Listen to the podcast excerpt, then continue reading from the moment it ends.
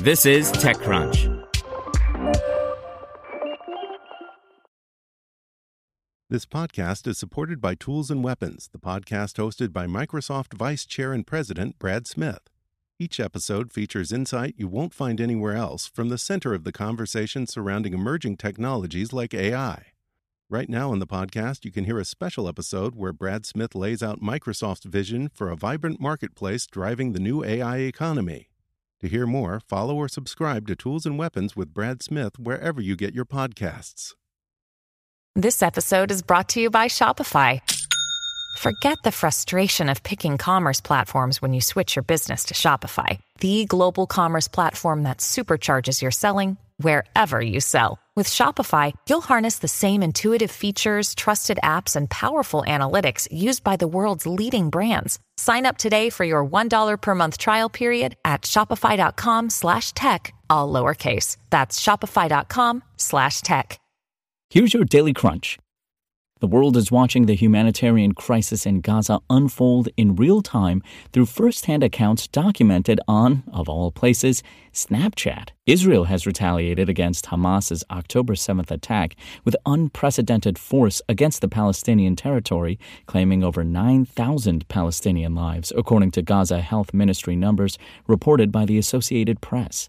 Misinformation about the escalating violence is rampant on social media. Amid calls for a ceasefire, TikTok and X, formerly Twitter, users are urging followers to view the devastation of Gaza for themselves on Snap Maps, which has displayed hotspots throughout northern Gaza since the Israeli airstrikes started last month.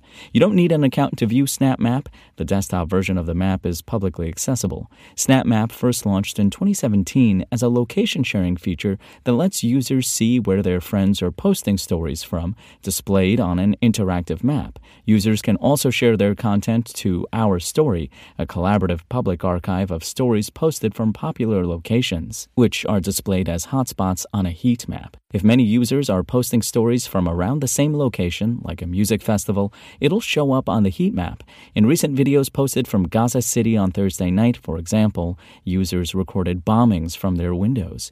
Videos posted from the previous morning showed smoke rising from remaining buildings, demolished neighborhoods, and people crowding around medical vehicles for treatment. In other news, Apple CEO Tim Cook pushed back a bit at the notion that the company was behind in AI on yesterday's Q4 earnings call with investors as he highlighted technology developments that Apple had made recently that would not be possible without AI. Specifically, the exec pointed to new iOS 17 features like personal voice and live voicemail as examples of its innovation with AI technologies. In addition, Cook confirmed Apple was working on generative AI technologies. The features Cook called out aren't necessarily thought of as AI by consumers, and that may be by design.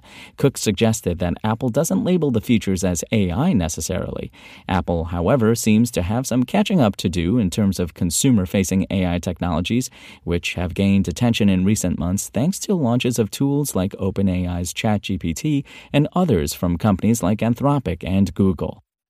And the UK's Competition and Markets Authority, CMA, today announced that it has accepted proposals from Facebook's parent Meta and Amazon to limit how they use data gathered from their respective marketplaces to benefit their own products and bottom lines. The CMA has been probing both companies as part of separate investigations, though the cases bore similarities in terms of how each platform was using data to give them what the CMA argued was an unfair advantage. The crux of the case against Meta centered on how it was using advertising advertising data funneled from Facebook to inform decisions around content displays and product recommendations in Facebook Marketplace, the classified service it launched back in 2016.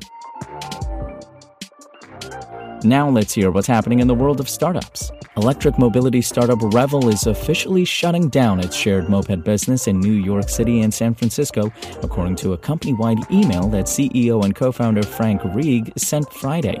San Francisco and New York were Revel's last two moped sharing markets. The company will now focus solely on its electric ride hail and EV charging businesses. E commerce search startup Deft is releasing a multimodal search function for users to get better results. The company, which opened its service to beta users in May, has rolled out the new search experience so users don't have to describe the item in words.